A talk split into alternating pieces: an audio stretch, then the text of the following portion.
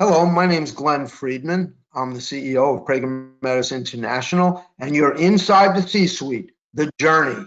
And I'm joined today by Bobby Hotelling, CEO of Hotelling Insurance Services. How you doing, Bobby?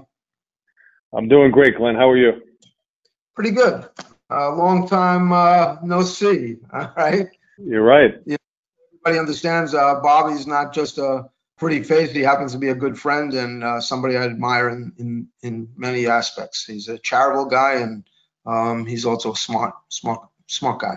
So, so Bobby, you know, we like to sort of talk a little bit about folks and where they were and how they got here. T- tell me a little bit about Bobby growing up. Where'd you grow up?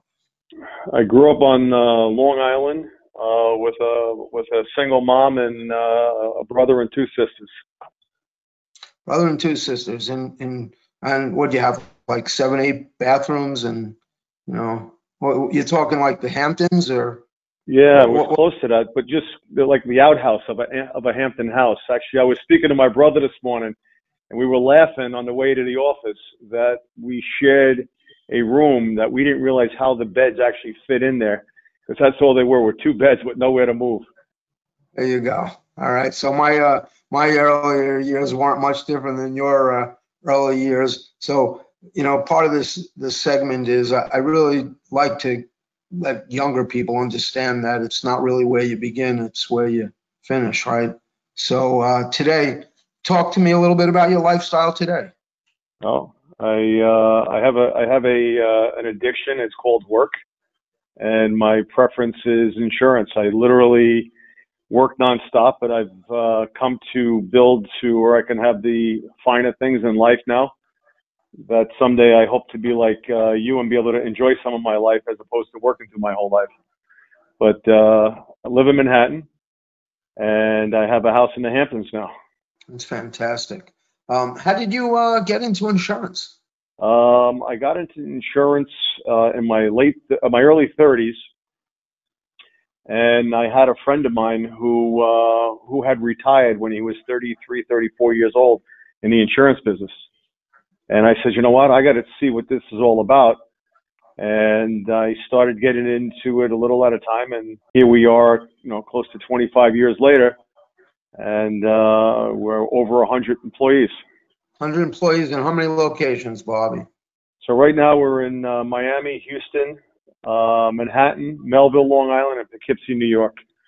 Uh, ready to open up Boston soon, as well as uh, probably Fort Lauderdale. Good for you. And how many states do you think you service? We're licensed right now in 44 states. 44 states. And I can honestly tell you folks that, you know, being a, a, a- a good friend and a business person that likes to uh, network and refer business back and forth, I've tried to introduce Bobby to many people. Problem is he's always gotten there before me. Um, you know, I, and it could be anywhere. It could be in Miami, it could be in LA, wherever I meet somebody, I say, you know, I really have somebody that can add value and, and solve some of your uh, risk management issues. This guy Bobby Hotelling, and they're like, I know Bobby. Um, and and it, it, it's an incredibly fascinating story because Bobby really is um, in the marketplace and he does know a lot of people. How did you get there, Bobby? You know what, Glenn? I just, yeah, it's funny you ask that question because I ask myself the same question sometimes. And I say, could I do this all over again? How did I get here? And it's, it's intriguing sometimes. I don't know. It's just from, I guess, doing the same thing over and over. I kind of relate myself to, uh, the, the, uh, the Broadway show, Lion King. You familiar with Lion King? Sure. So I always say, I always tell everyone, my, I'm like Lion King. I've been around for, you know, 25 years and the show never changes, only the people. So the audience always changes, but the show is always the same. And I never really deviate too much on what I do. I do one thing. I do insurance. I, uh, I built my uh, business on principles and integrity. And at the end of the day, I don't make any money on anything I don't do in the world of insurance.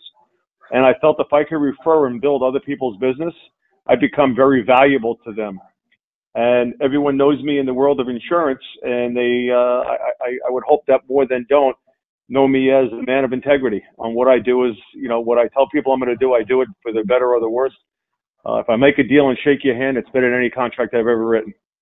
That's fantastic. And, and you know, I would say that I've been doing this this uh, podcast for know, a couple of months now. And the CEOs that have sat in the chair you're sitting in, it really is always about the people, the relationships, and the integrity. I've yet to meet anybody that um, doesn't hold those things dear. But talk to me a little bit about the people that work for you and how important they are. Well, in our business, I, I look at the insurance as a commodity and the people as the the, the, the real asset of the company. Uh, at the end of the day, I can tell you whatever I'm going to tell you I want to do, but unless I have my people doing what I'm promising and uh, and, and presenting to the uh, people I deal with, I'm I'm nothing. Right? It's very hard to get a client, and it's very easy to lose a client. So it's really uh, my my thing is to go out and get the best of the best. So I go after, I recruit a lot of my people through some of the biggest insurance companies in the country. Uh, a lot of them are international. So I'll go out and get the uh, the uh, the person who ran Marsh's private client, and I'll bring her in and have her run my private client. I'll go to some of the bigger companies out there and I'll get the top people and give them the opportunity to really be an entrepreneur and come into my end of the business and grow a smaller business in retrospect. And uh, I always say it's about the people, about the people, about the people. So you are the orchestra leader, huh? And um, putting people in the right places to uh, to do the best they can is what it's all about. Tell, tell me about the client side. How important is the client? Well, without the clients, we don't have a business.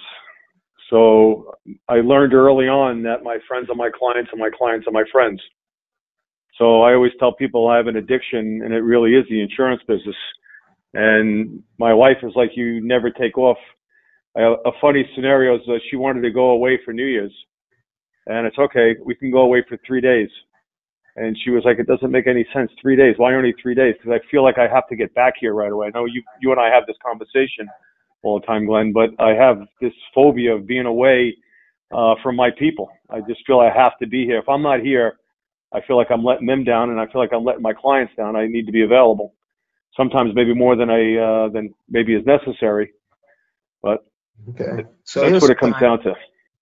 Let me ask you this: How do you feel about winning? Is, what else? What else is there? Uh, I'll tell you what else there is. There's losing, Bobby. How do you feel about losing? I never lose. I, I honestly say that from my from the bottom of my heart. I never lose for one reason. The only time you lose is when you give up.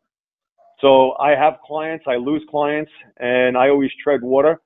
So I always feel that at some point, if I lose a client, and I tell my people this all the time because I think it's very instrumental. When you lose a client, you need to lose that client with the same grace and integrity that you brought them on you need to ship them off the same way and help them re-engage with whomever they're going to move to for whatever their reason is. Because I do feel there is only a matter of time before they come back to me. Uh, one of my biggest and best relationships took me seven years to secure. And there was so many highs and lows in the process. My wife was like, why do you waste your time? I said, I waste my time because that someday will be my client and I will be his go-to. And as we stand today, I probably generate about a million dollars a year in revenue off of this guy and he's one of my dearest friends, and he calls me for everything you can possibly imagine, above and beyond even what we do in the business space. That's interesting. What? Uh, where'd you get this work ethic that you have? You know what? I, I think it just comes from uh, growing up the way I grew up. You know, being, uh, you know, I always say I was so poor I had one O. So uh, I basically, you know, you did one or two things as a kid, right? You you pick and choose what you want to do. So I guess fortunately for my entire family, all four of us have a work ethic that is very similar, uh, where we don't understand hours and uh, we just basically do what we have to do to survive. And when you were sitting around the kitchen table, you guys all talked about becoming the CEO of a, a hundred person firm doing business in 44 states. Is that basically how dinner went?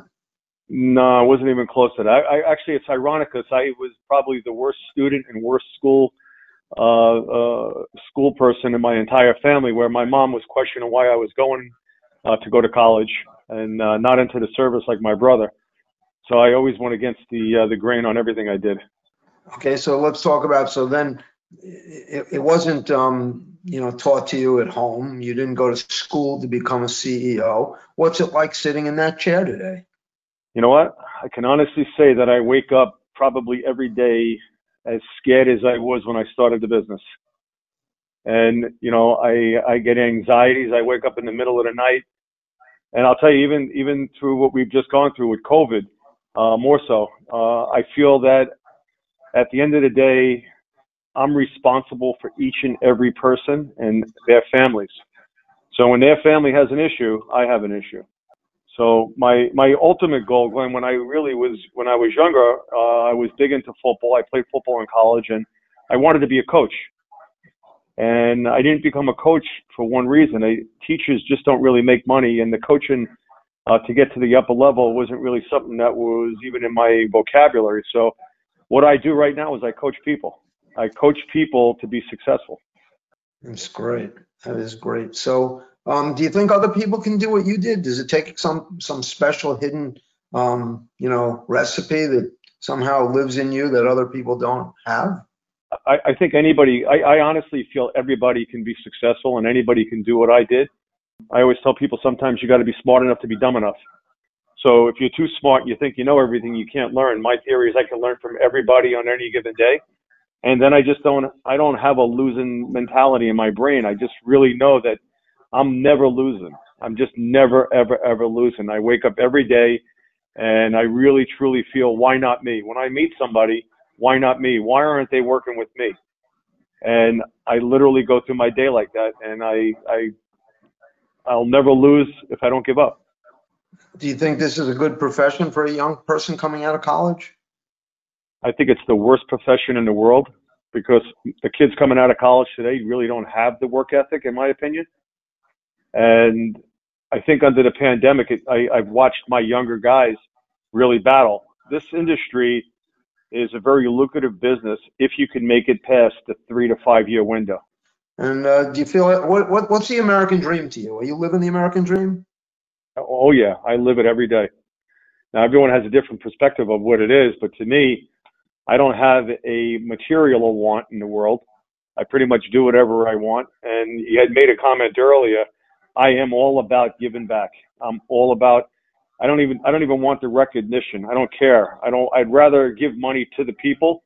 I'm not a big charity guy when I'm going to the big, you know, the the, the bigger uh, charities out there. I go back to my high school, and I bought all their equipment, their gym equipment, their shoulder pads. I I buy everything because that's where I came out of. And if you went to the school, other than the coach, there's not one person that would know this because I don't care about that. I just think that it gave me an opportunity. Um, going to that school and playing football there gave me the opportunity to graduate, and um, I don't mind giving back to stuff like that. I don't need to have my name on a list anywhere. I just did another one for a big company down in Houston. I said I don't need my name on anything. I'm just going to donate the money to you, so I don't want to be involved. I don't need the recognition. So I am, I, I do feel if you give back and you help others in the ways that I do, I just feel that the universe has a way of giving back. Yeah, so I want to say uh, Bobby is very generous. He is living the American dream, and uh, part of that dream is to uh, be good to others, and uh, he embodies that. And I'm going to leave you with a little story here about Bobby Hotelling. So Bobby and I are at a charity event one night, and um, my wife sees there's a silent auction, right? For those of you that have been at charity events, and uh, you could bid on your cell phone. And my wife sees a painting that she likes, and she tells us. And of course, I'm bidding for that painting, and it's going up and up. And every time I put in a bid, it goes up higher. And I'm like, holy God, man, who the hell is bidding against me for this damn painting? And so at the end of the night, I lose the painting, which I don't like to lose either, folks. And um, and you know what happens? It turns out it was Bobby bidding on the friggin' painting. And he wasn't bidding on it for himself or his wife. He was bidding on it for my wife. And so we did a nice thing for the charity because we were bidding against each other. We got, probably could have had the thing for a hundred bucks instead it cost us a few thousand bucks. And uh, today it's hanging in my home. Um, but and and my wife was very appreciative. But it, it was a fun time. And uh, Bobby, I want to thank you and Hotelling uh, Insurance Services for all you've done for our firm. And I want to thank you for uh, spending the last 10, 15 minutes um, being open and honest with us. And uh, hope to see you face to face one day in person without masks. Take care. All right. Thanks, Glenn.